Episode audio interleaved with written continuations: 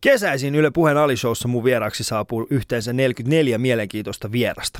Huomenna keskiviikkona 4. kesäkuuta otetaan selvää, minkälainen mies on tähtitieteilijä Esko Valtaoja, joka on palannut juuri Suomeen vierailultaan Björkin luona. Tänään kuitenkin puhutaan miesten lapsihaaveista. Naisten biologisesta kellosta jauhetaan kyllä, mutta entä itsellisten miesten isyyshaaveet? Vieraana on kansanedustaja, näyttelijänäkin tunnettu Jani Toivola, joka esittelee nyt itse itsensä. Kuten Alison tapaan kuuluu, ole hyvä. Olen myöskin isä. Mulla on kotona kuusi kuukautta vanha tytär. Olen tällä hetkellä kansanedustajan työstä vanhempain vapaalla. Mutta jos en olisi kansanedustaja, niin lainsäätäjänä olen tällä hetkellä erityisasemassa.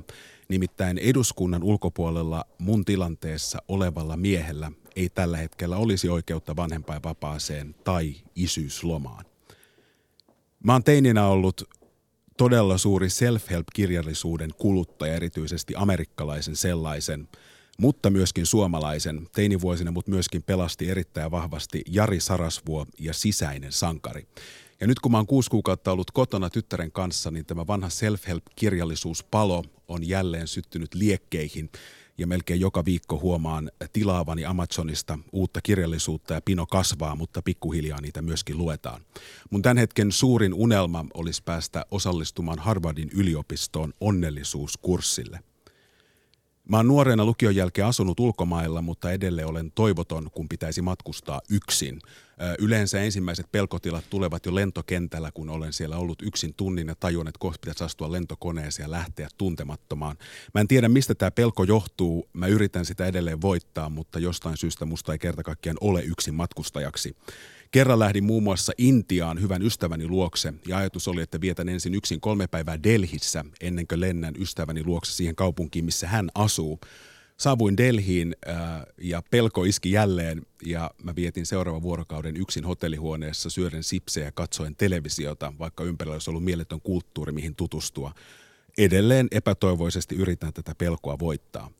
Uskon vahvasti yhteiseen mieleen ja siihen, että kansakunnalla olisi mahdollisuus aistia ikään kuin toistensa tuntemukset paremmin ja sitä kautta monissa asioissa, missä tällä hetkellä me nähdään ristiriitaa, niin meillä olisikin lopulta yhteinen tahto, joka tuottaisi hyvää kaikille. Tästä on myöskin historia täynnä esimerkkejä mun ihailemenia henkilöitä, jotka ovat meitä tähän suuntaan vieneet, ovat muun muassa Nelson Mandela sekä Rosa Parks, joka 50-luvulla Amerikassa tummaisena naisena istui bussiin valkoisen miehen penkille elettiin rotuerottelun aikaa ja Rosa Parksin rohkea teko sai koko amerikkalaisen yhteiskunnan näkemään, että yhteiskunta ei voi rakentaa erottelun pohjalle, vaan täytyy ruveta rakentamaan yhtenäisempää yhteiskuntaa. Mä oon viika, viime aikoina pohtinut myöskin paljon pelkoa ja rakkautta ja omaa suhdettani kahteen näihin asiaan. Ja mä oon huomannut, että mulla on elämässä aika usein taipumus lähestyä elämää ensin ikään kuin pelon kautta ja mä oon päättänyt ruveta työntä, työstämään tätä asiaa niin, että mä useammin lähestyisin asioita rakkauden kautta. Silloin kun elää pelon kautta, niin yleensä näkee ympärillä enemmän uhkia tai näkee toisten ihmisten onnistumiset ikään kuin todisteena siitä, että minusta ei ole johonkin tai minun junani meni jo. Ja silloin taas kun asioita katsoo rakkauden kautta, niin silloin toisen ihmisen onnistuminen tai ilo voikin motivoida, inspiroida ja ehkä sytyttää mussakin uutta liekkiä viedä sitä omaa elämää tavalla tai toisella eteenpäin. Silloin kun tässä tavoitteessa onnistuu, niin päivä on huikea ja tuntuu, että koko päivän aamusta alkaen, kun kotiovesta lähtee, niin jokaisen ihmisen hymy ikään kuin säteilee tätä rakkautta. Elämä näyttäytyy täynnä mahdollisuuksia ja pelkoa ei ole näkyvissä ollenkaan. Tästä esimerkkinä ehkä voisi olla kaksi erilaista päivää, mitkä mä olen molemmat erittäin vahvasti kokenut. Silloin kun mä elän pelon kautta, niin mä helään aamulla, puen päälleni ja kun mä olen lähdössä kotiovesta, niin silloin mä ensimmäisen kerran pysähdyn, kun mä kuulen rappukäytävässä rapinaa, että mun seinänaapuri on lähdössä samaan aikaan, jolloin mä jänkin sinne oven taakse odottamaan, että hän menee ensin hissillä, koska mulla on semmoinen olo, että mä en nyt jaksa olla kontaktissa tämän ihmisen kanssa.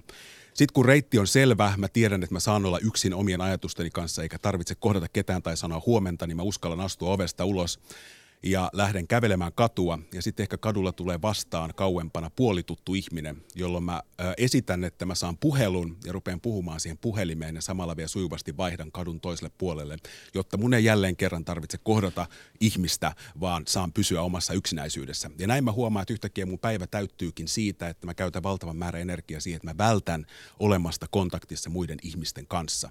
Ja voitte kuvitella, kun tämän välttelyn jälkeen pitäisi mennä johonkin tilanteeseen ja näyttää parhaat puolet itsestään itseänsä, niin se on aika mahdotonta kammeta enää itseään siitä mustuudesta ja energiattomuudesta ikään kuin kohti sitä omaa itseään tai mitä mulla voisi olla tarjottavaa. Toinen ääriesimerkki on se, että äh, ikään kuin aamusta alkaen kohtaan rohkeasti naapurin tai ehkä juttelen ventovieraalle, äh, ärkioskin rouvalle, sanon jotain mukavaa, hän sanoi jotain mukavaa takaisin ja näin mun päivä yhtäkkiä täyttyykin pienistä katseista, hymyistä, tervehdyksistä, kuulumisen vaihtamisesta ja sitten kun mä pääsen siihen hetkeen päivässä, jossa mun pitäisi näyttää, kuka mä oikeasti olen, niin mä oon jo valmiiksi kohottuneessa ja hyvässä fiiliksessä. Tämä on Ali Show. Yle puheessa kesäarkki aamuisin kello 9.10.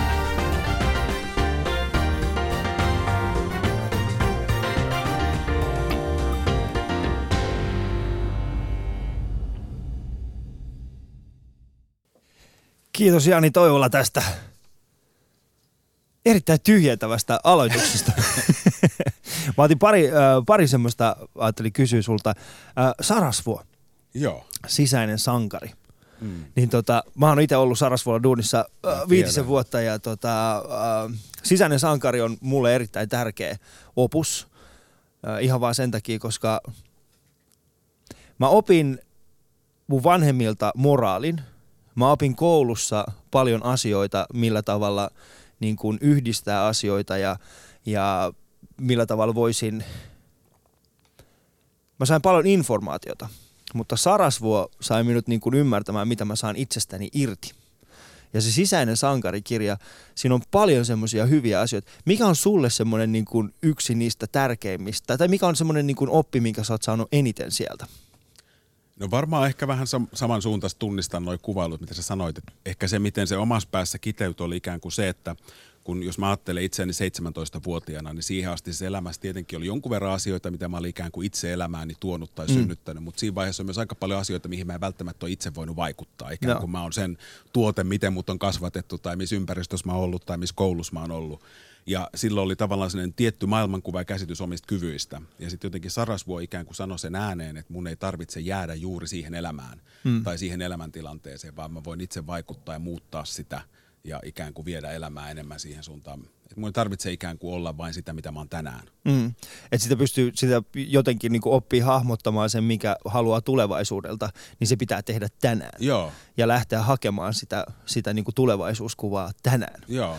Mutta tai että, että mä voin ikään kuin, että ehkä myös siinä musta jotenkin oli hänellä se viesti, että ne kaikki asiat on jo meissä. Mm. Että sitten kun mä vaan rupean ikään kuin että sieltä kaivaan esiin, niin, niin sitten sit ne tulee pintaan. Sitten ne tulee sieltä pintaan. Mun mielestä yksi niin kuin tärkeimmistä opetuksista mulle oli nimenomaan tämä ajatus siitä, että on olemassa paljon sellaisia asioita, jotka vaikuttaa minuun, mutta mä en pysty vaikuttamaan niihin. Ja mun pitäisi keskittyä nimenomaan asioihin, jotka, joihin mä pystyn itse vaikuttamaan. Ja yksi niistä tää, niin kuin perusasioista oli nimenomaan se niin kuin oman mielen tilan hallitseminen. Mm. Se, että, että lähtee nimenomaan siitä, että, että ihan sama mitä tuolla tapahtuu, mä keskityn tähän mun omaan juttuun, koska tämä on ainoa juttu, mihin mä voin vaikuttaa.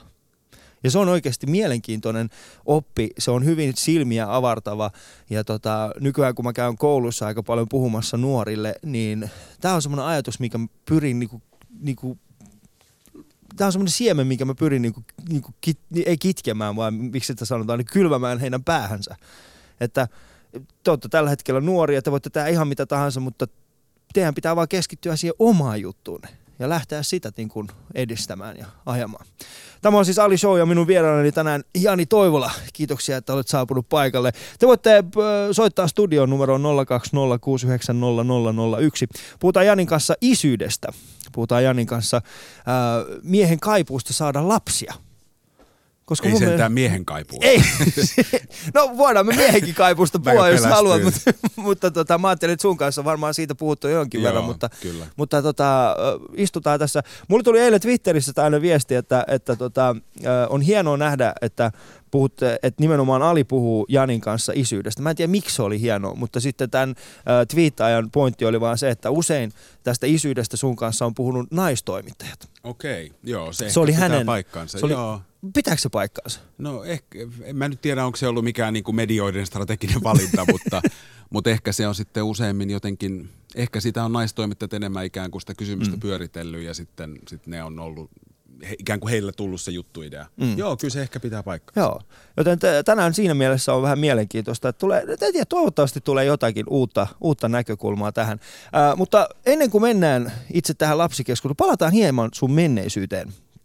Ja, ja tota, mulla olisi tällainen kysymys sulle, äh, minkä mä oon esittänyt myöskin meidän, äh, tulen esittämään kaikille meidän vieraille, ja Samuli Putrollekin esitin sen eilen. Äh, jos mä kysyisin sun äidiltäs, äh, että hän niin kun kuvaisi sinua lapsuutesi perusteella nyt, niin mitä hän sanoisi? Mitä mun äiti sanoisi? Mm. Millainen Jani Toivola oli lapsena? No tota, on se äiti joskus jotenkin sitä ääneen varmaan muistellut. Tota, mä luulen, että se sanoisi varmaan jotain sellaista, että mä oon naurannut paljon, että mä olin aina tosi iloinen mm. ja mä viihdyin erityisesti aikuisten kanssa.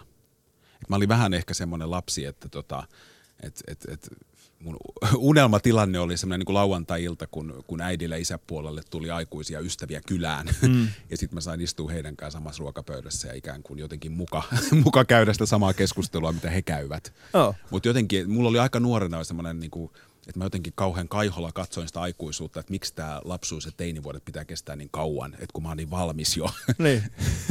Oli se vähän semmoinen niin vähän, niin pikkuvanha? Vähän niin kuin pikkuvanha ehkä, ehkä kuitenkin jo siinä mielessä, että koin, koin niin kuin sisäisesti, että mä oon niin kauhean kypsä ja valmis, mm. että miksei mulla ole jo, jo niin kuin omaa talkshowta ja perhettä. Joo. Mutta siis äh, sulla ei kuitenkaan ollut semmoista samanlaista kuin esimerkiksi tietyillä meidän poliitikoilla, äh, jotka on niin kuin jo pienenä alkanut pitää pukua ja kravaattia ja kulkeneet salkku kädessä? Ei, ei. Oli mulla salkku, tota, mä oon silloin kun mä oon mennyt kasille, mm. vaat, vaatteet, mä oon aina tykännyt vaatteesta ja pukeutumisesta ja sitten aina kun, niin kun kesäloman jälkeen alkoi syksyllä kouluun, niin se oli tietysti aina iso juttu, että mitä, mikä on se ikään kuin ensimmäisen päivän asukokonaisuus, millä mennään kouluun. Että näytetään freshiltä ja siltä, että on ollut mieletön kesä ja kaikki on muuttunut ja, ja näin. Niin mulla on kasilla, siis mä menin kasille niin tota, mun asukokonaisuus silloin oli tota, tämmöiset salihousut. Silloin oli muotiin semmoiset monineonväriset salihousut. Simo vaatehuoneelta. Joo. Ja sitten mulla oli samalta vaatehuoneelta, tota, vai oliko K-kengästä, niin semmoiset mustat lakerikengät, missä oli sivussa isot metalliset vetoketjut. Ja sitten mulla oli se semmoinen silkkitakki, Joo. joka oli kans, mä oon varmaan ostanut koko kokonaisuuden sieltä vaatehuoneelta. Se oli semmoinen limenvihreä silkkitakki ja sitten mulla oli se salkku. Ja jotenkin mä olin sitä mieltä, että tämä, tämä kokonaisuus ikään kuin huokuu sitä, mitä mä olen. Eli siis sä oot toiminut jo silloin näiden hipstereiden idolina. Ilmeisesti. koska koska äh, mä Punavuoressa eilen taisin juuri nähdä kyseisen ihmisen, josta puhuit. Voi olla, että hän on löytänyt Uffilta, koska meidän se silkkipusakka näytti vähän siltä, että se on vähän liian pieni hänelle, mutta hän on päättänyt kuitenkin ostaa sen, koska hän on hipsteri. Joo. En tiedä. Äh, mutta siis kahdeksan luokalla, missä vaiheessa sun, vanha, missä vaiheessa sun äiti niin lakkas ostamassa missä sulle vaat... on ollut mun äiti? Ei niin, missä sun, eikö sun äiti ollut silleen, että okei poika, niin toi, on, toi näyttää kuvissa erittäin No ei se kyllä kauheasti, kyllä se mun antoi aika vapaasti niin asioita kokeilla. Ja sitten silloin tietysti ehkä aika oli silleen toinen, että siis mä oon ollut silloin jo kesätöissä koko kesän. Mm. Että sitten kun se koulu alkoi, niin mulla oli siellä tilillä koko kesän, kun oli tehnyt töitä, niin oli sitä omaa rahaa, millä sitä asioita pystyy ostamaan. Okei, okay. eli joo. joo, koska mun on myönnettävä tällainen pieni pieni nolo asia itsestäni, että mun äiti kyllä osti varmaan lukiossakin vielä mulle vaatteet. Ei, ei, Ihan totta. Joo. Siis se, hän Tiesikö se, niin kuin mikä sun tyyli on vai se päätti mikä se on vai ei, kun siis, sä pidit sä, niitä sä, väkisin vaikka sä et tykännyt niistä? meillä ei oikeasti ollut paljon rahaa. ei meilläkään niin, ollut, niin. sitä tarkoita. Joo, meillä oli oikeasti tuota, suhteellisen vähän rahaa. Mutta äh, se siitä Jani menneisyydestä, meidän on turha varmaan niin sinänsä käsitellä sitä, kuka sinä olet. Sä oot ollut mediassa niin pitkään, ihmiset tietää sut, sä oot aika monen idoli. Mutta äh, mennään seuraavaksi niin kuin vähän ehkä ajankohtaisempaan asiaan. Puhutaan isyydestä ja, ja, ja siihen liittyvistä asioista. Tämä on siis Ali Show ja mun vieraana tänään Jani Toivola. Te voitte soittaa lähetykseen numeroon 020 690 001. Esittäkää Janille kysymyksiä, jos teillä on siihen niin kuin isyyteen liittyviä kysymyksiä tässä seuraavassa vaiheessa jos haluatte tietää jotakin hänen tavastaan kasvattaa lastaan tai, tai, tai muuta, kysykää. Samaan aikaan shoutboxissa yle.fi kautta puhe, sieltä löytyy hyviä kysymyksiä, hyviä keskusteluja. Siellä voi myöskin sitä keskustelua käydä. Sekä sitten Twitterissä hashtagillä Ali Show. Instagramiin on laitettu juuri äsken mun ja Janin tällainen Kanye West-tyyppinen kuva. Käykää katsomassa se myöskin sieltä ja jakakaa sitä ystävillenne. Ja studion numero on 02069001. Tämä on Ali Show. Yle puheessa kesäarkki aamuisin kello 9.10.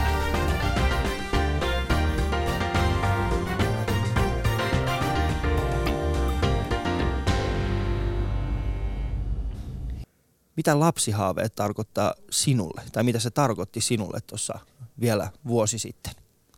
Mitä se tarkoitti mulle? Niin. No tota, mm, se tarkoitti kaipuuta vanhemmuuteen ja ehkä semmoiseen seuraavaan ikään kuin elämänvaiheeseen, missä fokus siirtyisi omasta itsestä ainakin hetkittäin johonkin toiseen ihmiseen. Mm. Mulla oli varmaan vanhemmuudesta aika realistinen kuva, että mun ympärillä aika moni ystävä oli saanut lapsia ja näki, että, että silloin kun lapsia perheeseen tulee, niin yleensä, yleensä se on niin kuin aika – aikamoinen mankeli, mihin ne ihmiset joutuvat, kenestä tulee vanhempia. Mm. Mutta sitten jotenkin, että mulla se ihan lopulta ne haa, jotenkin osa sitä haavetta oli myös se, että halus siihen mankeliin. että mä haluan ikään kuin käydä läpi tuon vuoristorada ja sen, sen jonkun sellaisen, näki, että ne ihmiset on aika äärirajoilla, mutta ikään kuin jollain tavalla kaipasi, että pääsisi kosketuksiin niiden äärirajojen kanssa. Mm. Missä vaiheessa kun ensimmäisen kerran aloit puhumaan avoimesti tästä sun lapsihaaveesta? Tai siis siitä, että, että tästä vanhempain, vanhempain kaipuusta. Mä en tiedä, muistaaks mä nyt semmoista ihan niin kuin, se on ollut mussa kyllä todella silleen nuoresta asti, että mm. silloin jo samaisena kasiluokkaisena, kun mulla oli se silkkitakki, niin kyllä mä oon silloin varmaan jo haaveillut jotenkin siitä perheestä ja lapsista. Aina niin kuin nähnyt itteni jotenkin sen kautta. Mm. Ja, ja tota, aina kun meillä oli vieraita kylässä ja niillä oli pieniä lapsia, niin yleensä sitten mä otin ne kaikki lapset ja vein johonkin huoneeseen ja rupesin hoitaa niitä. Mutta sitten semmoinen, että mä rupesin sitten puhua ääneen, niin se varmaan liittyy, mä lukion jälkeen muutin New Yorkiin, mä opiskelin siellä näyttelijäksi. Ja se oli mulle semmoinen ikään kuin taivaan aukeneminen, että siellä mä, siellä mä näin, koska se kuitenkin sillä tavalla liittyy sitten siihen omaan identiteettiin, että mä olin tajunnut, että mä oon homoseksuaali ja sitten ei oikein ollut sitä mallia siihen vanhemmuuteen. Mm. Että jotenkin mä ajattelin, että se ei ole mulle mahdollista. Ja siellä mä sitten näin perheitä, missä oli vaikka kaksi isää ja, ja pieni tytär, jolloin tajus, että okei, tuo juttu voisi olla myöskin mua varten. Mm. Ö, mä oon siis... Tämä niin kuin vanhemmuuden, vanhemmuudesta haaveileminen miehelle, niin se ei välttämättä ole semmoinen niin kuin ajatus, mitä käsitellään kovinkaan usein. Mm. Ää, ja erityisesti, niin kuin, no sanotaan näin, että, että jos on semmoinen tilanne, mä oon siis vaan pienestä pitää tiennyt, että jossain vaiheessa musta tulee isä, mm. koska mä koin sen, että, että mua kiinnosti naiset ja se oli se perinteinen tapa, millä mennä ja siinä mielessä, mutta, mutta aina kuitenkin kun sanoi jollekin niin kuin kaveriporukassa sille, että olisi, olisi niin kuin hienoa olla isä, niin niiden reaktio oli vähän semmoinen sille, niin oot sä niin kuin tosissas. Et vaikka oli, vaikka oli niin kuin yhteiskunnallisesti jo semmoinen, niin kuin, siinä ei ollut mitään tabuuta, mm, niin silti mm. mun haaveisiin niin kuin, äh, tulla joku päivä isäksi, niin se ei ollut yhtä sellainen, niin kuin, se ei ollut varteen otettava. Niin koit sä samantyyppisiä haasteita? No ehkä, ehkä sillä tavalla, ähm, äh, miten, mä, miten mä tämän niin kuin muotoilisin. Ehkä se oli enemmän sitä, että kun aiheesta rupesi jossain porukas keskustelemaan, niin se ei oikein niin kuin syttynyt liekkeihin se keskustelu. Mm. Niin, Et se ei näin. välttämättä ollut ikään kuin niin, että älä sinä nyt haaveile, se ei kuulu Joo. sinulle, mutta, mutta ikään kuin uudestaan uudestaan törmäsi siihen, että et, et, eikö kukaan muu niin kuin kelaa tätä asiaa, Joo. tai eikö kellään muulla ole näitä suunnitelmia tai tätä kaipuuta. Että et, et ikään kuin silleen koki olevansa jotenkin erilainen – ja vaikka se isyys lopulta, se, se liittyy ehkä sillä tavalla sitten tavallaan myös siihen homoseksuaalisuuteen jälleen kerran, että et, et, et siellä kuitenkin se vanhemmuuden käsite on ikään kuin silleen uudempi asia tavallaan. Varsinkin ehkä niin kuin homomiesten keskuudessa ja Suomessa me ei ole nähty kauheasti esimerkkejä. Sitten mä olin taas ollut jossain toisaalla ja nähnyt, että se on mahdollista. Ja sitten kun sä tulit tänne jotenkin silmät tulessa, että hei se mun haave on niin kuin mahdollinen, niin sitten täällä taas huomasi, että ihmiset ei kauheasti ikään kuin reagoinut siihen. Että se oli ehkä kau- kaukaisempi tai vieraampi asia, mm. että se voisi ylipäätään niin kuin olla mahdollista. Mutta oletko se esimerkiksi käynyt äh, niin kuin muiden kanssa keskustelua siis, äh, tästä samasta aiheesta? Äh, onko sinulla niin kuin ketään tällaisia niin kuin ihmisiä, jotka olisivat olleet, hei mulla on muuten samanlainen, mäkin haluan, mutta kukaan ei halua kuunnella mua? Ja mä oon varmaan käynyt niitä keskusteluita enemmän sit naisten kanssa. Niin. Mä vaan siirryin sitten sinne naisten pöytään, jotka, Okei. jotka kyllä tätä asiaa suunnitteli. Ja, ja, tota, ja sitten sit mä, musta tuli niinku osa sitä porukkaa jollain tavalla. Että et mä sitten vaan hain jostain sen ringin, missä keskustellaan. Et mä oon oikeastaan nyt vasta kokenut. Se on ollut ihan niinku, niinku sen jälkeen, kun mun tytär syntyi, niin mä oon tavallaan niinku ajautunut tämmöisiin keskusteluihin miesten kanssa niin kuin mm. vanhemmuudesta. Tai, tai muistan semmoinen yksi, yksi tuttava, tuttava, miespuolinen tuttava, me ei oltu edes kauhean läheisiä, mutta hän sai niin kuin lapsen aika samaan aikaan. Mm. Ja sitten se ehdotti niin kuin jotakin tyyliin leikkipuistotreffejä. Ja mä katsoin sitä aivan niin kuin suu auki, että siis sä olet mies ja sä pyydät mua niin kuin hiekkalaatikolle meidän lasten kanssa yhdessä. Ja se oli ihan mieletöntä. Joo, ja siis nimenomaan tämä kysymys tästä niin kuin, siis isät bondaa eri tavalla. Eli, eli mullakin on aika paljon semmoisia kavereita nykyään, joita mä oon tutustunut niin kuin isyyden kautta. Eli mm. siitä, sen jälkeen kun musta on tullut isä, niin sitten me ollaan löytetty jotain enemmän yhteistä. Ja esimerkiksi meidän äh, kyseinen niin kuin nykyinen pihapiiri on täydellinen esimerkki siitä, että, että aikaisemmin se, me, se oli pelkästään siis tällaisia, se oli semmoinen, me kutsuttiin sitä lapsettomien pihaksi. Mutta nyky, nykyään siellä on paljon lapsiperheitä ja, ja, tota, ja meillä isillä on, on semmoinen yhteinen äh, hetki aina, äh, että me laitetaan aina toisillemme viestiä, että tota, tuo lapset kohta hiekkalaatikolle, tuuthan säkin. Niin sitten me ollaan siellä ja, ja jotenkin se vaan on erilaista. Se, se meidän ystävystyminen on jotenkin erilaista. Mutta mä palaan siihen, että sä siirryt sitten, kun puhuit näistä lapsihaaveista, niin sä siirryt niinku naisten, Naisten pöytään. pöytään. Mutta kato, kun mulla on tällainen juttu, että mä oon joskus aikoinaan pyrkinyt samaan, että olisin siirtynyt puhumaan tästä asiasta naisten kanssa, mutta ne ei mm. ottanut ikinä mua tosissaan. Mm, se on tää homous, kato. Mutta onko se oikeasti? Mä en halua uskoa tähän Niin. stereotypiaan. Mä en tiedä, onko mielestä vaan lähestyt, sä oot lähestynyt jotenkin väärin niin. onko ne niin kuin ikään kuin ehkä sä oot tarjonnut itseäsi, niin luullut, että kato sä haluat heidän kanssaan niitä lapsia. Se muuten voi olla, että se on vähän liian aggressiivista. niin, että mä oon tullut kuitenkin aika silleen viattomasti ja Mm. pehmeästi siihen. Joo. Öö, sä oot joskus harkinnut adoptiota myöskin. Öö, miksi ei se ollut? Oliko, olisiko se ollut? Se olisi Varten mulle ollut ihan varteottaa. Että mä en, mä en ole, mä en ole niin kuin se, se oma kaipuu isäksi, niin se mulla siihen ei ole välttämättä liittynyt kauhean semmoista, niin kuin, että, että mun täytyisi kokea semmoinen veriside, että, että me ollaan niin kuin, että, että, että yhtä lailla se olisi voinut olla adoptio, Mm. mm. mutta sitten tämä reitti vaan ikään kuin ilmestyi ja tuli nopeammin. Ja tällä hetkellä vielä omalla kohdalla se adoptioreitti on aika haastava. Mm. Ylipäätään niin kuin yksinäisen miehen, sehän on mahdollista yksinäisen miehen ö, lähteä adoptioon prosessiin, mutta ne Mut todennäköisyys, että lapsen saa, niin se on hyvin vaikeaa. Tällä ei ole mitään tekemistä Mm. minkään niin kuin seksuaalisen suuntautumisen kanssa, vaan ylipäätään yksi, yksittäinen mies, Joo. yksin elävä mies. Öö, siis mun perheessä on, tai siis mun, su, mun suussa on kaksi adoptiolapsta. Öö, toinen on mun sedän adoptoitu lapsi ja sitten toinen on mun serkun adoptoitu lapsi. Mm. Ja tota, mä tiedän molempien tapauksessa. Mun sedän adoptoitu lapsi on siinä mielessä, se on, se on erilainen. Siis äh, Iranissa 80, 83 taisi olla semmoinen tilanne, missä meidän ovelle aidosti jätettiin lapsi. Siis meidän ovelle jätettiin lapsi ja tota, me ei tiedetä kuka nämä vanhemmat on. Siitä ei ole minkäänlaista todellista, niin kuin, meillä ei ole minkäänlaista käsitystä kuka se on. Mä muistan vaan siis sen, että ää, itse asiassa ei, kahdeksan- ei 83, 85, mä taisin olla 4-5-vuotias silloin. Mä muistan, kun tämä pieni lapsi oli meillä ää, noin neljä viikkoa ja viranomaiset kävi siellä totta kai jatkuvasti ja yritettiin miettimään, ke- ketä tämä on. Ja sitten sen jälkeen se adoptioprosessi 80-luvulla niin kuin Iranissa kesti vielä niin kuin vuoden verran ennen kuin tämä lapsi sai jäädä sinne ja hänet niin kuin adoptoitiin. Mutta sitten Mm. samaan aikaan mun äh, serkut, siis tässä, siitä on kolme vuotta sitten, kun ne on adoptoinut, äh, ne on ekaksi adoptoi Iranista ja sitten Kiinasta. Ja tota, se, on, se ei ole mitenkään helppo prosessi se adoptointi. Ja erityisesti jos tekee sen niin kuin ulkomailta. Äh, mun serkut asuu molemmat Jenkeissä, niillä on hyvät tulot ja, ja se on erittäin vaikeaa. Esimerkiksi niin kun, äh, mun, nimenomaan mun serkku, tämä naispuolinen serkku, niin hän joutuu matkustamaan Kiinaan ja olla siellä pitkän aikaa ja vakuuttaa näille ihmisille siitä, että hän on oike- niin kuin hyvä vanhempi mm. ennen kuin hän sai oikeasti adoptoida sen lapsen. Joo. Et se ei todellakaan ole mitenkään helppoa. Ja erityisesti, jos on yksinäinen mies, niin sitten se on melkein mahdottomuus saada se lapsi, koska ää, mulla on yksi sellainen suomalainen kaveri, joka pyrkii tällä hetkellä adoptoimaan niin kuin itselleen lasta, ja se ei oikeasti johdu mistään muusta kuin siitä vaan, että hänellä on ollut erittäin vaikeita parisuhteita, hän ei ole ikinä pystynyt niin kuin löytämään itselleen parisuhdetta, hän haluaa kuitenkin isäksi, ja nyt hän on, ää, niin kuin on tällaisessa adoptioprosessissa mukana, mm. ja se on erittäin uuvuttavaa hänelle. Mm.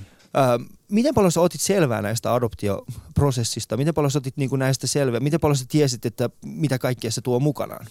Mm, no kyllä mä tiesin niitä, niistä aika paljon, oli ottanut jonkun verran selvää. Ja sitten tietysti myös niin kuin kansanedustajan työssä, että mm. siinä aikana kun mä olin kansanedustaja, niin muun muassa adoptiolaki on Suomessa uusittu. Ja mä oon lakivaliokunnassa, eli ollut siinä prosessissa tosi läheisesti. Ja silloin varsinkin tosi paljon niin kuin eri järjestöjen kanssa puhunut, jotka näitä adoptioita järjestää. Olin tosi tietoinen, mikä se yksi, yksinäisen miehen ikään kuin asema tässä jonosysteemissä on. Ja aika lailla sinne hännille joutuu. Ja siitä, että et, et miten, miten monen vuoden prosessi näille perheille on, jotka lähtee siihen – siihen adoptio, adoptiojonoon. Ja miten usein siinä vielä ilmeisesti käy niin, että ollaan jo ihan siellä niin kuin portilla sille, että nyt mm. se tapahtuu. Ja sitten sit tuleekin joku ihan pieni käänne, joku asia muuttuu ja yhtäkkiä se prosessi saattaakin venyä vielä kahdella vuodella lisää. Mm. Mutta semmoinen, mitä mä oon niinku itse poiminut tuosta adoptiokuviosta, niinku, tai mikä mä huomasin, että teki muhun ison vaikutuksen, niin adoptiojärjestöt käsittääkseni tosi paljon painottaa sitä, että kun lähtee adoptioprosessiin, niin, niin siellä täytyy olla se pohjalla se oma itsekäs halu vanhemmaksi. Mm. Että se, että sä haluat vaan pelastaa jonkun elämän, niin se ei ikään kuin riitä. Se ei tavallaan kanna läpi sen vanhemmuuden ja, ja, ja vielä mitä kaikkea liittyy adoptioon tai mitä mahdollisesti se lapsi on käynyt läpi, niin niinä tulevina vuosina.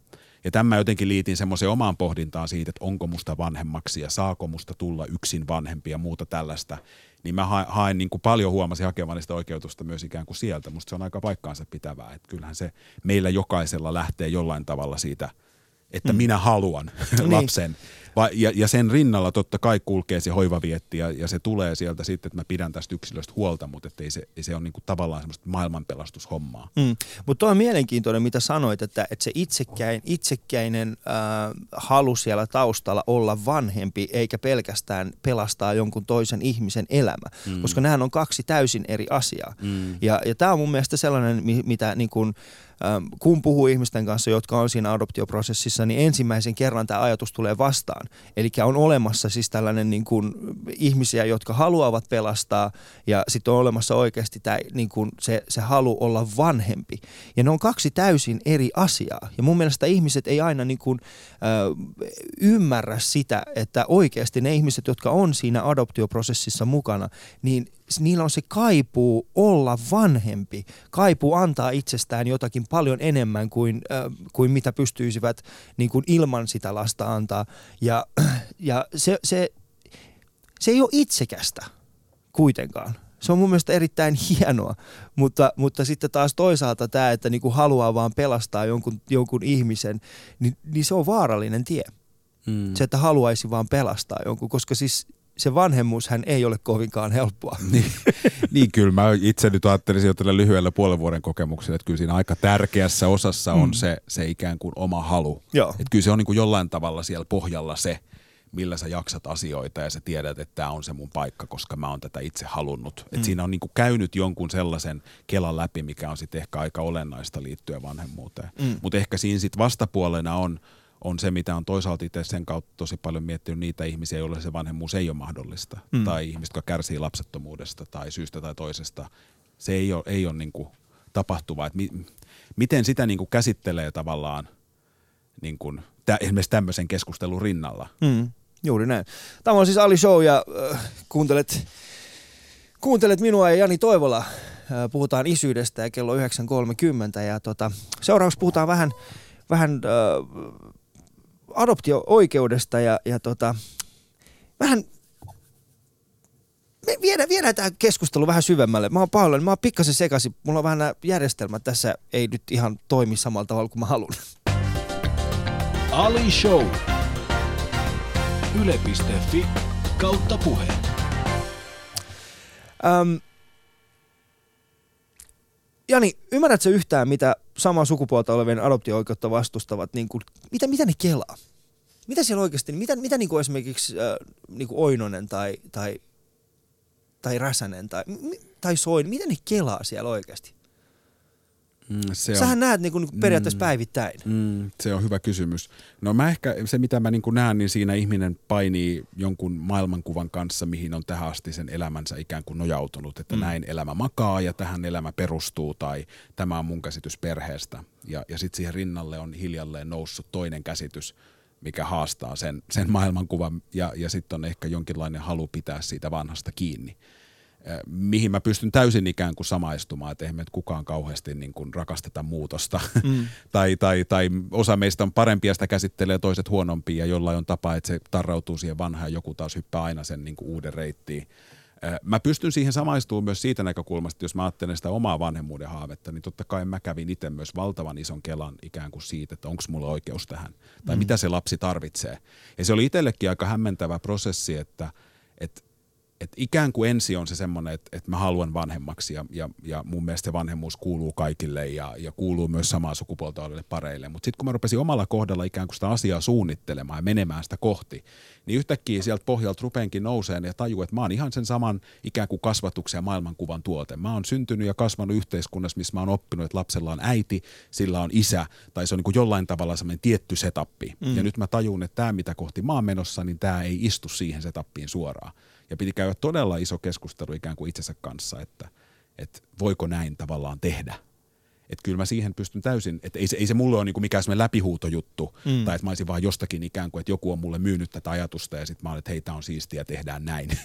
vaan että mä oon joutunut käymään ne samat kelat ja ikään kuin katsomaan ympärilleen, tutustumaan ihmisiin, tutustuun ihan yhtä lailla mä oon tutustunut niihin perheisiin, missä on vaikka kaksi isää tai kaksi äitiä tai yksinäinen äiti tai yksinäinen isä. Mm. Mm. Ja sitten se on niinku sieltä pikkuhiljaa avautunut ja mä oon pystynyt tavallaan muodostamaan sen uudenlaisen maailmankuvan, mihin mahtuu huomattavasti enemmän perheitä kuin siihen mun aikaisempaan maailmankuvaan mm. tai mun käsitykseen siitä, että, että mitä se lapsi tarvii tai mikä sille on niinku hyväksi. Kun musta vähän sen tuntuu, kun tässä ei kuitenkaan kyse ole siitä, mitä lapsi tarvitsee, vaan kyse on nimenomaan siis siitä, niin kuin, äh, äh, siitä miksi se nyt sanoisi, siitä niin kuin sen perinteen rikkomisesta, siitä mm. Pelosta siitä, että jos me nyt tehdään tämä jollain tavalla eri, ta- niin eri jos tehdään tämä eri tavalla, niin sitten tulevaisuudessa asiat muuttuu sitten yhtäkkiä pahaksi. Niin. Onko siinä sitten jotain myös tämmöistä ikään kuin, miten mä sanoisin, tämä ei nyt ole yhtään valmis ajatus, mutta ikään kuin tällaista, että haluaa tehdä asiat mahdollisimman oikein, ettei vaan Mm. mm. 20 vuoden päästä joku voi tulla sanoa, että hei, mitä hittoa te rupesitte säätään. Niin silloin. Että tämähän ei ole ollenkaan normaalia. Niin. Kyllä mä kävin niin kuin jossain tällaisenkin kelan ikään kuin itsessäni läpi, että et, et mitä se tarkoittaa, kun maailma kehittyy ja asiat menee mm. eteenpäin. Että tota, Koska nyt mä tiedän, mä puhun näistä ihmisistä niin kuin nimillä tällä hetkellä. Mä en halua, että ihmiset kuvittelee, että mä halveeraan jollain tavalla heidän, äh, heidän tota, heitä ihmisinä, mutta siis mä en vaan pysty käsittämään tätä niin kuin ajatusta. Koska äh, musta vähän sen tuntuu, että tällainen niin kuin, ähm, No joku saattaa kusu, äh, niin kuin, äh, sanoa, että tässä niin kuin taustalla on jonkinnäköinen homofobia. Äh, mä oon itse ehkä enemmän sitä mieltä, että niin kuin homofobia on, on opittua käytöstä, koska mulla on paljon semmoisia kavereita itse niin kuin mukaan luettuna, jotka on niin kuin, jotka ollaan vaan tultu siihen pisteeseen, että ei meillä ole mitään. Siis ei, niin kuin, ei meillä ole minkäänlaisia niin kuin homofobisia ajatuksia, koska jos mä mietin niin kuin omaa niin kuin lapsuutta ja nuoruutta, niin ei mulla ole missään vaiheessa kukaan tullut sanomaan, että toi on väärin. Mä oon jossain vaiheessa vaan oppinut sen, että on olemassa ihmisiä, joiden seksuaalinen suuntautuminen on erilainen. Ja se on ollut täysin ok mulle, se on ollut täysin ok mun vanhemmille ja monille muillekin siellä lähettyvillä oleville ihmisille. Mutta musta vähän sen tuntuu, että kun juttelee näiden ihmisten kanssa, niin se on jotenkin opittua se käytös, että pitää vihata tai pitää niin kuin, väheksyä tai halveerata sitä niin kuin, erilaista suuntautumista. niin ettei ikään kuin ole käynytkään mitään semmoista omaa ajatuskelaa, Niin, että se on enemmän valmis maailmankuva. niin että se on jotenkin niin kuin ahdettu vaan siihen, niin kuin, että okei, näin sun kuuluu ajatella. Mä en tiedä.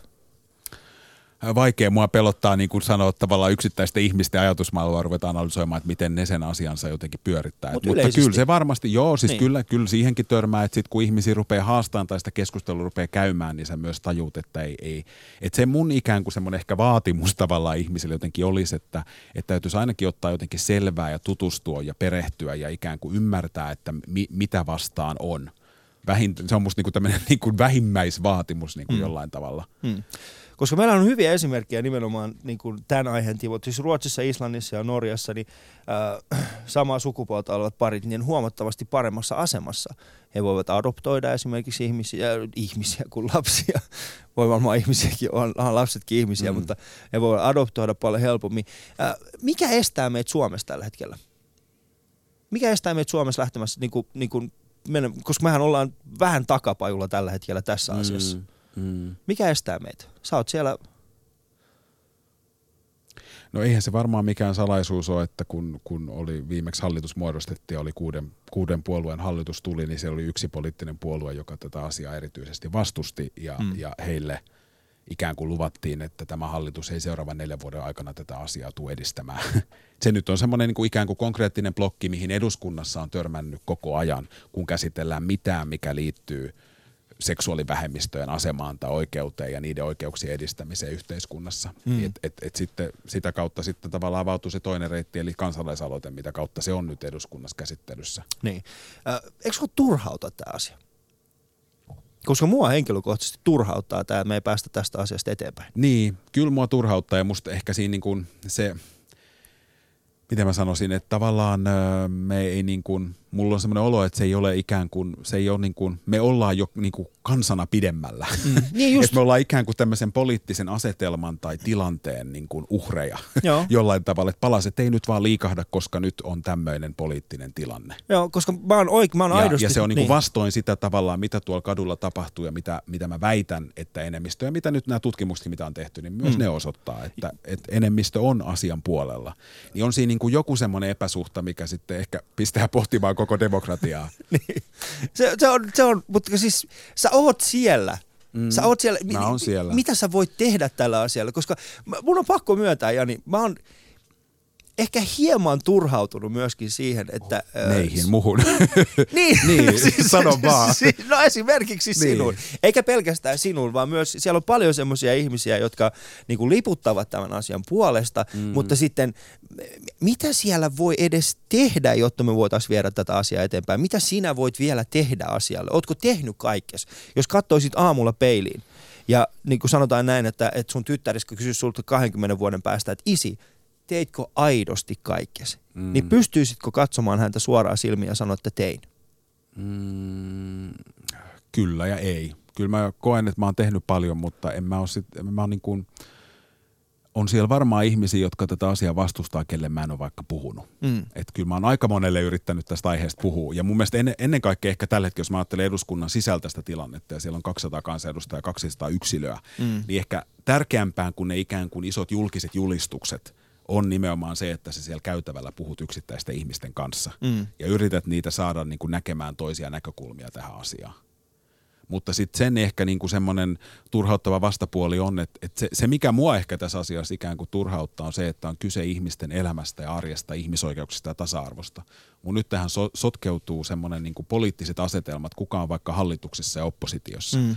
Et silloin kun tuli tämä lakialoite, minkä, minkä tota Alexander Stubb allekirjoitti ensimmäisenä kansanedustajien tekemä lakialoite tasa-arvosta avioliittolaista, niin siellä oli myös edustajia, jotka puolustavat tätä asiaa, mutta eivät halunneet allekirjoittaa, koska ovat oppositiossa – ja, ja ikään kuin yhtäkkiä mentiin tilanteeseen, missä ne teki tästä hallitusoppositiopolitiikkaa mm. asiasta, mikä, mikä niin kuin pitäisi vaan hoitaa kuntoon. Mutta eikö tuossa sellainen asia, josta pitäisi puhua oikeasti? Niin kuin, eikö meidän pitäisi tehdä nimenomaan tälle asialle jotain? Eli eihän meidän niin kuin tulevaisuuden, erityisesti niin kuin tasa-arvo, eihän se voi olla poliittista peliä.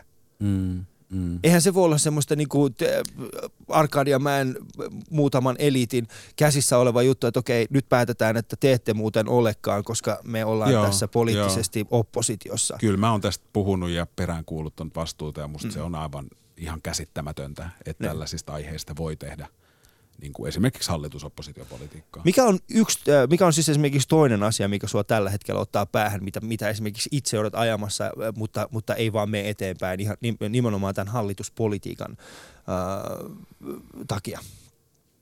Mä en tiedä, onko siellä nyt niin, niin semmoista selkeää niin kuin aika, aika harvojen asioiden kohdalla ehkä, ehkä nyt on törmännyt yhtä tämmöiseen räikeeseen ikään kuin, että mennään, mennään sen niin kuin järjestelmän taakse. Mm.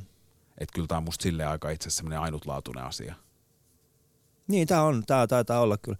Ää, ja en tiedä, mulla on, siis mä oon pahoillani, jos mä, mä en halua niinku, tu, niinku, purkaa tätä mun turhautumista sinuun, mutta, mutta siis jotenkin on vaan, tiedätkö, semmoinen olo, että vitsi kun mä niin, haluaisin enemmän sieltä niin, Arkadian se on varmaan jotenkin, mä en tiedä, tämä on tosi niinku, mä huomaan, että meillä on jotenkin sellainen erilainen suhtautuminen. Mä toivon, että musta ei ole tullut byrokraattia tai että mä oon jotenkin niin kuin valunut sinne harmaisiin rakenteisiin, mutta mut se mitä tuossa työssä niin kuin kauhean nopeasti tavallaan tajua on se, että kun mä istun siinä pöydässä, mä oon ensimmäistä kertaa myös elämässäni tavallaan pöydässä, missä mä tajuan, että jonkun poliittinen agenda on vaikka vastustaa jonkun ihmisryhmän oikeuksien lisääntymistä. Mm. Että se on se kohta, missä se ihminen syttyy. Mm. Silloin sä näet, että sillä ikään kuin se vihreä valo tulee ja sillä rupeaa veri kiertämään, kun se keskittyy siihen, että tolle ihmisryhmälle ei saa antaa enemmän oikeuksia mikä on niin kuin itselle aika vastakkainen käsitys siitä, että mitä on yhteiskunnan kehitys tai miksi mm. joku lähtee politiikkaan. Että yleensä sinne ollaan niin kuin, mennään siksi, että mä haluan avata niitä ovia tai tuoda jollekin jotain lisää. Ja se on ollut niin kuin tavallaan semmoinen ensimmäinen oivallus, että okei, että tämmöinen niin kuin realiteetti ja maailma on olemassa. Ja sitten mä joudun tulemaan siihen pöytään joka päivä joka päivä me istutaan sen saman pöydän ääressä nämä 15 erilaista mieltä. Ja, ja mä oon aika vahvasti tajunnut sen, että tavallaan semmoista vaihtoehtoa ei ole, että mä nousen siitä ovesta ja pamautan, niin kuin lähden pöydästä ja pamautan oven kiinni enkä tule takaisin. Mm. Tai niin kuin räjäytän sen ihmisen ilmoille koska se aihe tavallaan loppuu siihen, vaan me ollaan niin kuin jotenkin sidottu toisiimme ja se on niin kuin semmoista loputonta venyvää limaa, missä, mm. missä vaan niin kuin toivottavasti tämä laiva joskus saavuttaa jonkun pisteen. Mm. Mutta mä, niin kuin, mä en tiedä, saat sä kiinni, mitä mä tarkoitan, että se ei niin kuin, tavallaan se järjestelmä se ei vaan ole niin kuin sellaista kohtaa, missä voi sanoa, että nyt turpa kiinni ja tämä asia tehdään näin. Joo, no toi on, toi on se ei vaan se, niin kuin, se, en mä tiedä. Toi oli hienosti sanottu. Ja, ja se ei tarkoita silti sitä, että mä en, et, et, et, et, et silti mä yritän koko ajan ikään kuin vaalia sydämessäni sitä, ja se, se on niin kuin se, millä jaksaa, että on koko ajan se toivo ja visio, että tämä laiva menee eteenpäin. Mm. Ja aikaisemminkin historiassa näitä asioita on ylitetty ja se yhteinen mieli on lopulta löytynyt. Mm. Toivo ja visio on erittäin hienoja sanoja, isoja sanoja ja kuuntelet tällä hetkellä Ali Showta ja vieraani tänään siis Jani Toivola, jolla on puhuttu hieman isyydestä ja politiikasta. Ja mennään seuraavaksi. Mä haastan sua Jani pikkasen näissä sun poliittisessa urassa. Ihan vähän se. Mä en ole siis poliittinen toimittaja. Mä haluaisin vähän se tietää näin koomikkona, jotta mä voisin saada lisää materiaalia tuleville keikoille. Ää, te voitte osallistua myöskin. Meillä on siis 15 minuuttia enää lähetysaikaa. Vitsi, aika on mennyt nopeasti. Ää, voitte soittaa lähetyksen 020 690 Shoutboxissa keskustelkaa tästä aiheesta meidän kanssa. Heittäkää kysymyksiä Janille, jos teillä on, niin yle.fi kautta puhe. Sekä sitten Twitterissä hashtagilla Ali ja Husu. Ää, lisäksi Instagramissa mun ja, mun ja Janin tämmöinen Kanye West-tyyppinen kuva. Käykää katsomassa. Tämä on Ali Show. Yle puheessa. Kesäarkki aamuisin kello 9.10.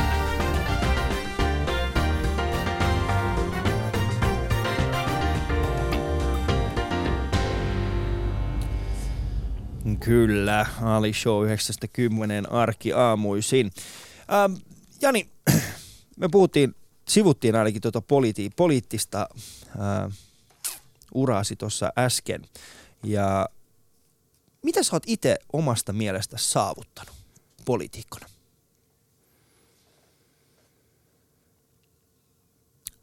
Paljon pientä väreilyä.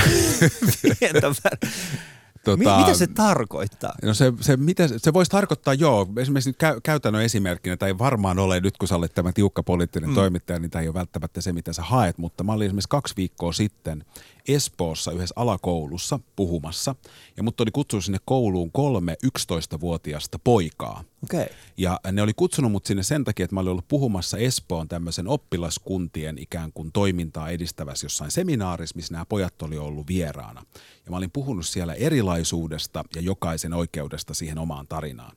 Ja kun ne pojat oli kuullut jutun, niillä tuli idea, että ne haluaisi omaan koulunsa kutsua mut puhumaan, että heidän koulussa kaikkien oppilaiden pitäisi kuulla tämä viesti, että se on tärkeää. Sitten ne kirjoitti mulle sähköpostin kutsumut vieraaksi.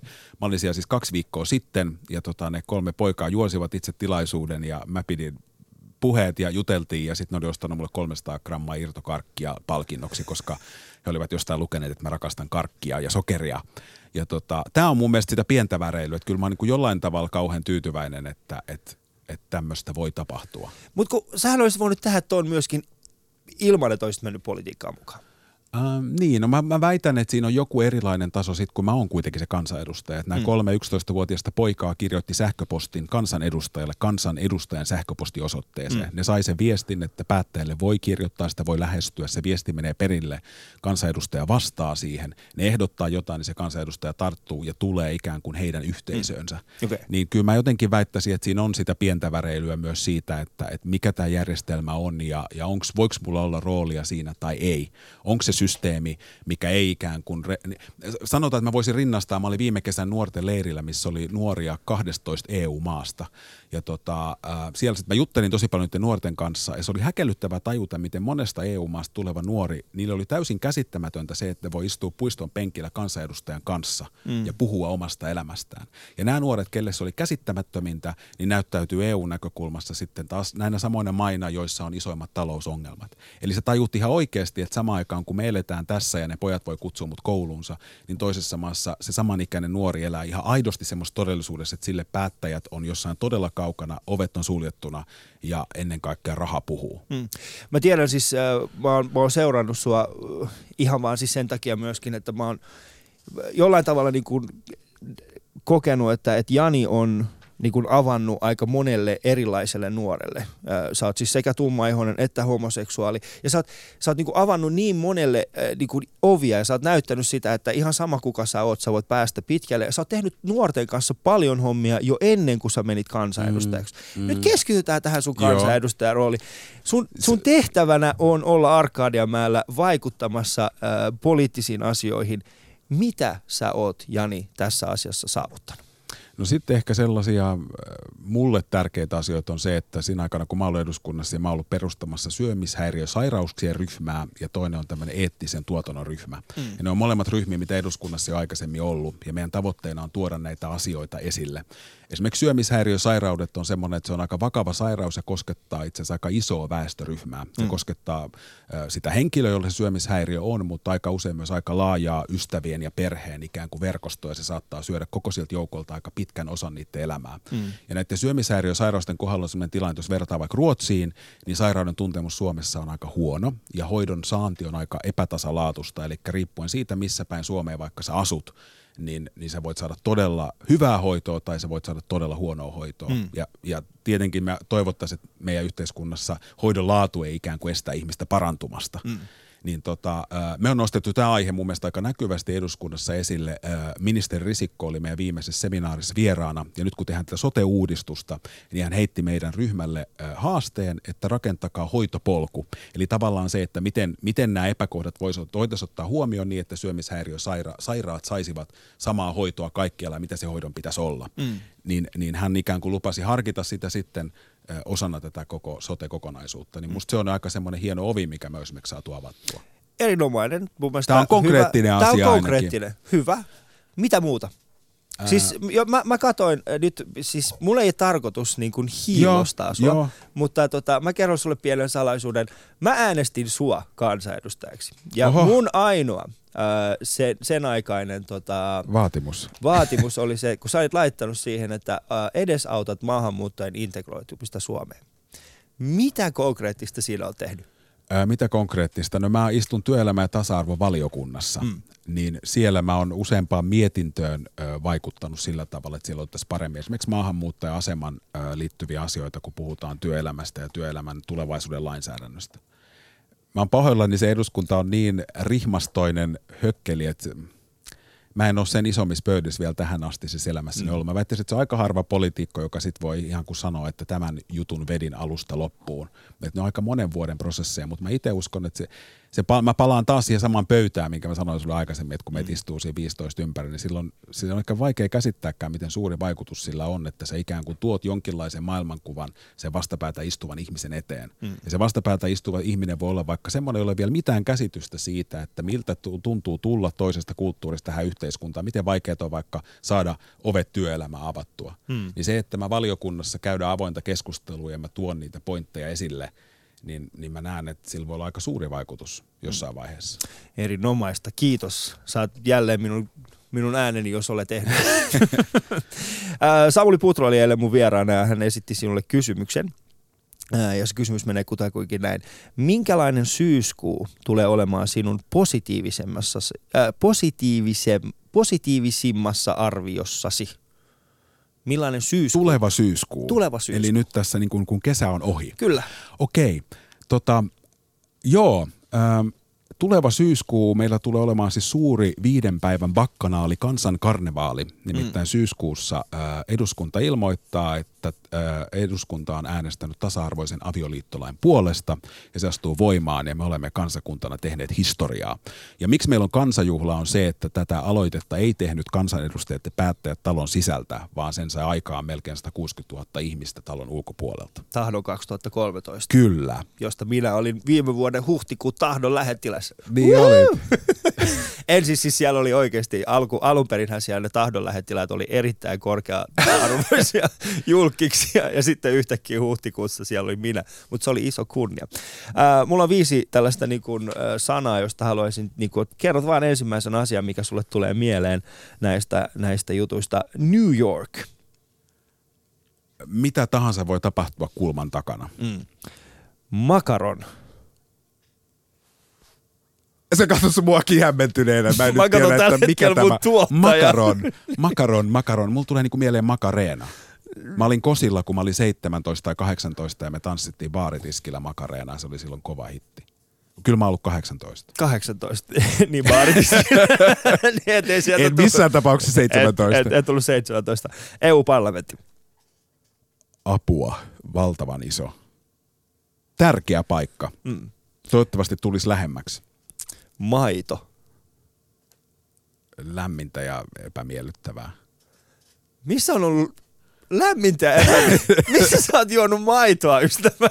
Maito on aina kylmää. Ja... Mä en juo maitoa. Mä en voi käsittää ihmisiä, jotka niinku ruuan kanssa juo maitoa. Tiedätkö, että ne ottaa niinku ison lusikallisen, esimerkiksi vaikka jotain makaronilaatikkoa suuhun ja sitten samaan aikaan kaataa sinne maitoa, niin se on, se on hyvin epämiellyttävää. Oikeesti. Kyllä.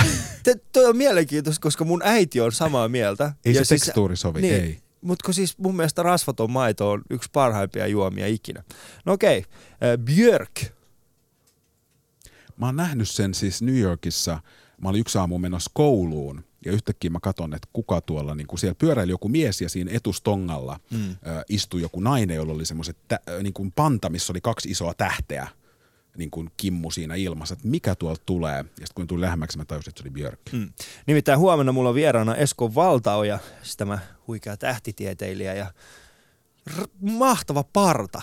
Tiedätkö Esko Joo, Valtaoja? kyllä, kyllä. Joo. Joo. Ja äh, Esko, mä oon yrittänyt Eskoa saada noin kuukauden ajan kiinni, ja tota, hän laittoi mulle tuossa viikko sitten viestin, että et, hei Ali, sori en ehtinyt vastata sulle, mä oon ollut Björkin vieraana. Björk, hän Björkin vieraana. Niin, hän on ollut siis Björkin vieraana, ja huomenna hän tulee tänne Oh ja jutellaan muun muassa siitä. Äh, mikä kysymyksen sä haluaisit esittää Eskolle? Esko Valtaojalle, mä, mä en tiedä mitään varmaan mistään, mistä hän tietää. tota, äm, eikö hän niinku ole tämmöinen avaruustähtitieteilijä? Tähtitieteilijä, joo. joo. No mä voisin ehkä kysyä, että mm, mm, mitkä hän näkee, että on haitat ja hyödyt nyt, kun on suunnitteilla tämä ensimmäinen turistilento avaruuteen? Mitkä hän näkee, että voisi olla sen haitat mm. sekä hyödyt, plussat ja miinukset? Plussat ja miinukset. Mielenkiintoinen. Tämä on siis äh, Ali Show ja meillä on viisi minuuttia, Jumma, viisi minuuttia enää aikaa. Mä, ollut, siis, mä haluaisin jutella Joo. sun kanssa vielä niin pitkään. Äh, mutta siis äh, Ali Show ja, ja tota, huomenna siis Esko Valtao ja, ja äh, käykää vielä Shoutboxia, jos teillä on jotain viimeisiä kysymyksiä, käykää heittämässä sinne jotain, jotain ajatuksia. Hyvät naiset ja herrat. Ylepuhe ylpeänä esittää Ali Show.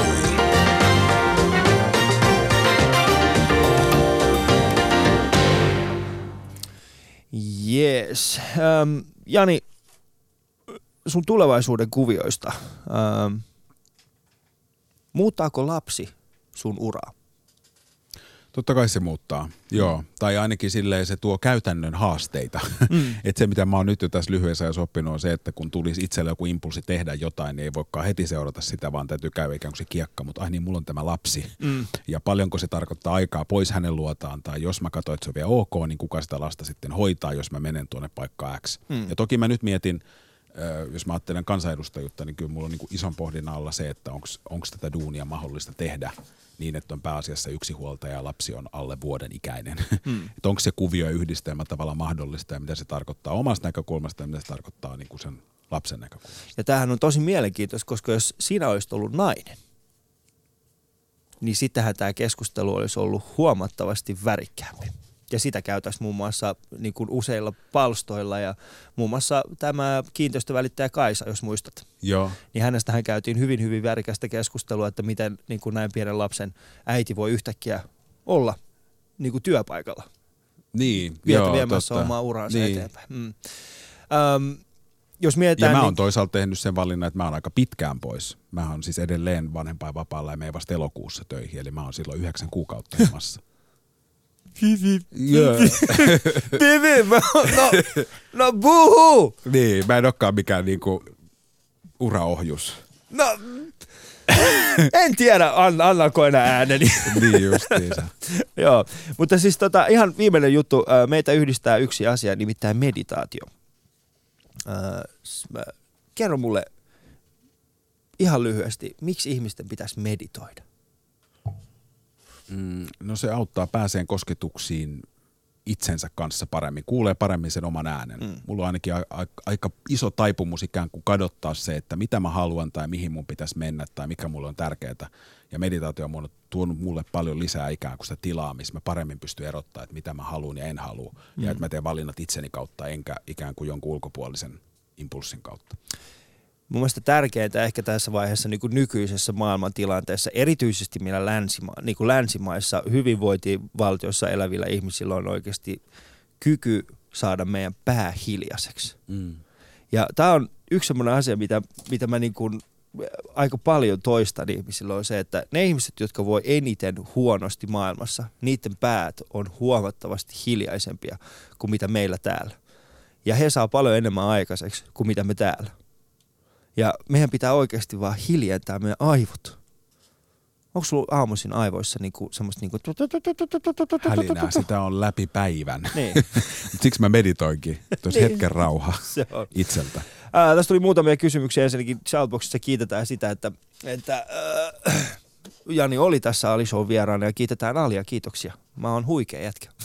Vaikka itse sanonkin sen. Mä en voi käsittää, että sä oot äänestänyt mua. Totta mä oon kai. tosi Miksi yllättynyt. mä äänestäisin? Mahtavaa. Siis minä, mun äiti, mun Oi. isä, mun pikkuveli ei äänestänyt sua, koska hän on tuleva lääkäri ja kokoomuslainen. se oli silleen, ja sit mä otin silleen, että joo joo, mene sinne tonne porvari tonne noitten muiden sekaan. Me ei olla edes juteltu sen kanssa sen jälkeen. Niin. Sehän on täysin hylkiö. Mutta tosiaan huomenna meillä on siis vieraana täällä Esko Valtaoja. Kuuntele silloin. Ja muista tänään myöskin kello 13 kuunnella noita kesämiehiä ja kesänaista. Siellä on hyviä, hyviä ohjelmia luvassa kello 13. Jani Toivola viimeinen sana Suomen kansalle. Kuunnelkaa Yle puhetta. Mun mielestä on parasta, mitä suomalaisessa mediassa on tapahtunut vuosiin. Mm. Hiljentää mieltä ja pakottaa kuuntelemaan. Se on mun mielestä hienosti sanottu. Tästä tehdään Yle, niin kuin Yle puhe mainoslause. Jani mutta sanot vähän erot, no ei tarvii. Joo, mutta kuunnelkaa huomenna sama aika, sama paikka ja, ja tota, käykää katsomassa Instagramissa vähän kuvia. Mulla, mun mielestä meillä oli hieno kuva. Mun mielestä se oli Se oli todella hi- hienompi kuin alkuperäinen ehkä. juuri näin.